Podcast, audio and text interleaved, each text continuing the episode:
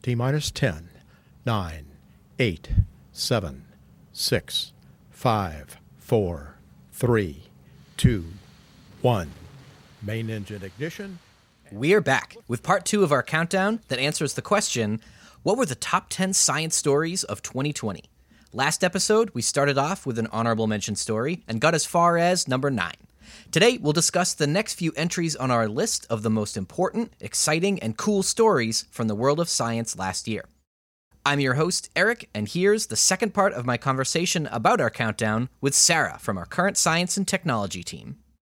All right, so our number eight story is our closest neighbor in space, and that is Venus, that usually doesn't get a lot of love. We hear lots about Mars. We have spacecraft in the last couple years exploring Saturn and Jupiter. Venus, not so much. It's got that really thick atmosphere. It traps in so much heat from the sun that it's the hottest planet, 900 degrees on the surface. And we've sent spacecraft there, we've studied it, we've got maps of the surface, and then there hasn't been that much news recently, but in September, big news came out, which was some gases in the upper atmosphere of Venus, where the conditions are actually a lot more like the Earth, that are potential biosignatures that might have come from some kind of life process, which is insane to think about that could happen of all places in the solar system on Venus. Yeah, it's hard to overstate how brutal the conditions of Venus are. I mean, it rains acid there. the planet like rotates backwards and very slowly, so the day on Venus is longer than the year. All kinds of really strange things happen on Venus, but in the upper atmosphere, where the pressure is much less and where the temperatures are much, we think, more similar to sort of Earth temperatures, people have asked for a long time, like, could life exist in the atmosphere of Venus? And then we discovered phosphine. Yeah, the big announcement was the detection of phosphine gas at this high level of the atmosphere. And that's exciting because it should be easily destroyed by sunlight. So if we see the signal, then something is replenishing this phosphine, and there's no process that we're aware of that would do that on Venus. And since this gas is associated with the processes of life on Earth, well, maybe there could be life on Venus too, high in the cloud tops. The presence of phosphine on Venus, especially in its upper atmosphere, got everyone crazy excited. I mean, every space agency on Earth was like, point everything at Venus. Should we get a mission to go to Venus? What are we going to learn about Venus? And especially if people were excited about the idea that learning about this could be learning from the surface. Because as Eric mentions, we have sent some landers to Venus and they lasted for about an hour before they basically melted. Like, so, I mean, the idea of having to land something on the surface of Venus, you have to have something that can stand up to this crushing pressure, intense heat, acid rain, all kinds of things. But if we could just send like a glider, like a drone, like a balloon to just go sail around the atmosphere of Venus, that would be way easier and potentially now we're seeing could be, you know, way more fruitful. Then you have to start looking more closely at where your signal came from because the thing is, a lot of what we understand about life, that's not even true. Literally everything we know about life comes from Earth. And so you'll often hear scientists saying things like, oh, we saw a big spike of methane on Mars. And here on Earth, methane is really largely caused by biological processes. So we get really excited when we see that. But we can't rule out that there's not some weird geological process happening on Mars that releases methane, or indeed that there's something happening in the atmosphere of Venus we haven't really sent that many spacecraft into because then we went back to look for the phosphine and it looked like it had been sort of a surge of phosphine, like a spike in the atmosphere because we couldn't find it later. And again, when we when I say find it, we're looking for sort of signals in the light that tell us, you know, based on how our light changes, what chemicals are present. So we're not actually in there taking scoops of like Venus clouds. But I don't know, Eric, as a space nerd who spends your time reading and getting excited about space stories and then explaining them to visitors, can you sort of explain what it feels like when a big story like this happens and you know we're like excited but also cautious? it's that super reserved excited where you read the headline and you're like there's no way it could possibly be aliens. And we've had a couple of these false alarms, even in the last couple of years, where it's just something that we can't explain and extraterrestrial life is in the list of possible explanations that we haven't ruled out yet. It's not maybe the best one, it's not maybe even a likely one, but it is possible that there are some kind of tiny microbes floating in the atmosphere of Venus producing this gas, and we picked it up. Could it have come from chemical reactions high in the atmosphere that we haven't understood yet fully? Sure. And could it be that we picked up more in our instruments than is actually there by a factor of 10 or 100? Sure, that's possible too. But it's exciting because we need to look for more evidence. We need to have lots of scientists working on it, thinking of other ways this gas could have got there.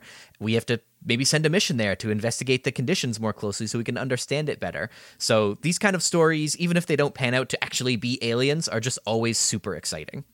Yeah, we're just like you, everybody. When we hear something that sounds like it could be aliens, we also want it to be aliens. But so far, it hasn't been aliens yet. Scientific discovery is often like, what is this? How could this happen? And sometimes the most exciting possible explanation is true, but often it's something else that just gets us closer to an understanding of, you know, how common life is in the universe and things like that. So, our next story, number seven, takes us back in time. And it was a story that another one of our colleagues was just super excited about. We kind of knew it would be in our top 10 the whole year because it was the biggest dinosaur story. So, Spinosaurus, this amazingly huge predator, turns out to be mostly aquatic based on new studies and new fossils. This is wild because Spinosaurus, which is a very, listen, objectively, just a sweet looking dinosaur. It's a huge predator, has sort of a long, almost crocodilian face. It had this sail along its back and it was like 30 feet long. It was this yeah, T Rex size. Yeah. And based on the way, you know, having this sail on its back, early people who discovered this were like, is this a, is a fish? is this a weird big fish? Is this a weird swimming creature? But it was so large and it's a dinosaur. And that's significant. Like a plesiosaur or an ichthyosaur are a couple of animals that people will bring up as an example of like swimming dinosaurs. But they aren't actually dinosaurs, they're reptiles lived at the same time. Yeah. But completely different type of life. Yeah. And not part of the lineage that we see as modern dinosaurs, which is the, the sort of avian line. There are non avian dinosaurs, but there also were non dinosaur reptiles, which is really confusing. An ichthyosaur and plesiosaur are two famous examples of that. We didn't really have evidence that there were swimming dinosaurs. This year, with a recreation of the tail of the Spinosaurus, it turns out that thing's shaped like a rudder. Flat and wide and had like a spade tip that flattened out. That's used to swim. There's no way that this dinosaur spent all of its time on the land based on what we've been able to learn this year. And then this also tells us more because big dinosaurs are great and super duper exciting. And also, because of the process of fossilization, the bigger the bones, you know, the less likely they are to be kind of crushed in the process of all that rock smashing down and making fossils. Finding a big dinosaur that swims like this doesn't tell us, wow, Spinosaurus was so weird and probably was the only dinosaur that ever swam. It tells us more, wow, we don't have a complete picture of what dinosaurs were like. And there's probably a whole lineage of semi aquatic dinosaurs that we don't know about that spent their time in water that Spinosaurus hunted. Maybe Spinosaurus was also eating fish and reptiles, but there were probably dinosaurs too who lived in this same environment. So, I mean, just awesome. And just a really cool looking dinosaur and a fascinating story into how we have to find the fossil evidence. We have to find the evidence of really what this creature looked like before we can start to get an idea of how it acted. And finding these tail fossils was like, the perfect proof that wow you know this is an animal that lived a life that was unlike what we thought dinosaurs lived so just awesome so cool another story where we're taking technology and learning more than what's just in front of us right instead of just taking the tail fossil and mounting it and then arguing about how it was used the scientists 3d printed the structure of the tail based on the fossil, they tested it in a tank and they saw that, yes, it was a good tail for swimming. So they actually have evidence that the dinosaur used its tail for this instead of, well, maybe it did and maybe it didn't. All we can do is look at it. So using technology to kind of actively learn about something that was so long ago still blows my mind. Yeah. The biomechanics in general of how these enormous creatures lived in a time when our planet had a different atmosphere, when our planet had different temperatures and different climates is so cool. I'm never going to be over it. These beautiful animals were real and they moved and lived in a way that we're learning more about. It's amazing. Our last story for today is number six, and this one is one that we've kind of covered this category in other years. It's our Nobel Prize in Chemistry that went to two scientists for the development of CRISPR for editing DNA. We've talked about CRISPR a lot at the Museum of Science because it is one of the most well known and best proven tools for editing DNA. So, CRISPR is based on bacterial immune system. I know that's a weird thing to say, but it turns out that because bacteria are single celled organisms, they don't have white blood cells, obviously. They don't have anything else to fight off viruses or anything that might try to infect them. And so instead, what they have is this sort of little immune system that's just sort of these proteins that are able to kind of proofread their uh, genetic code and cut out things that are not supposed to be there, like viral DNA or something like that. And so CRISPR in the last 10 years or so has been used almost like a pair of molecular scissors to go in and find parts of non bacterial genomes like human DNA and make changes to it. This is a big topic. CRISPR gets a lot of people sort of concerned. Yeah, there's a lot of ethical issues having to do with it too.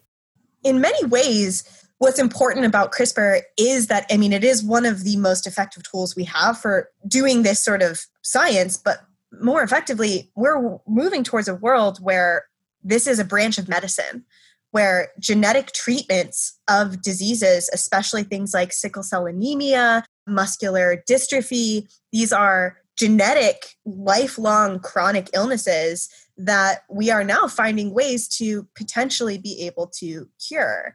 However, it's a long, long road. And the Nobel Prize this year was for two scientists who basically found a more effective and cleaner way to make those little cuts in DNA that you have to make in order to make any changes, whether you're trying to turn off a gene you don't want, turn on a gene you do want, get rid of a gene that's misbehaving, or put in a gene that wasn't there. Those are basically the four basic uses of CRISPR. And these two scientists found a much more precise and effective way to make those cuts so that you won't affect any part of the DNA that you don't want to affect. But there's also one more really special thing about these two scientists. Yeah, and that is that they're both women. And looking at the history of Nobel Prize winners across all categories, there has been very few women, especially going back more than about 15 years, hardly any at all. And so it was really exciting. This was the first time that two women shared the Nobel Prize in chemistry. It's just really exciting. Not that women are finally doing the science, it's that women are finally getting the recognition for it. There have been plenty of examples of women in chemistry and physics in all the different fields that could have been considered, maybe should have been awarded the Nobel Prize, but to see it actually happen this year and for something that's been such an amazing breakthrough that we've been talking about in current science and technology for years now, that's really why we wanted to include it on our list as a celebration of that. Yeah, for sure. This story is really, really meaningful, especially because, I mean, the structure of DNA was largely discovered by a scientist named Rosalind Franklin, whose work was co opted by Watson and Crick. It is quite beautiful that these two scientists, Emmanuelle Charpentier and Jennifer A. Doudna, were able to sort of use this robust understanding of the structure of DNA, which we got from Rosalind Franklin, to begin to make huge strides toward being able to cure or eradicate some of the genetic diseases that have been sort of wreaking havoc on the human race for centuries. All right. Well, Sarah, thanks so much for talking about the first half of our top 10, and we'll see you in a couple weeks for part two, where we count down all the way to number one. Thanks for having me. Can't wait to get to number one. We'll be back at the end of January with the final entries on our countdown. Until next time, keep asking questions.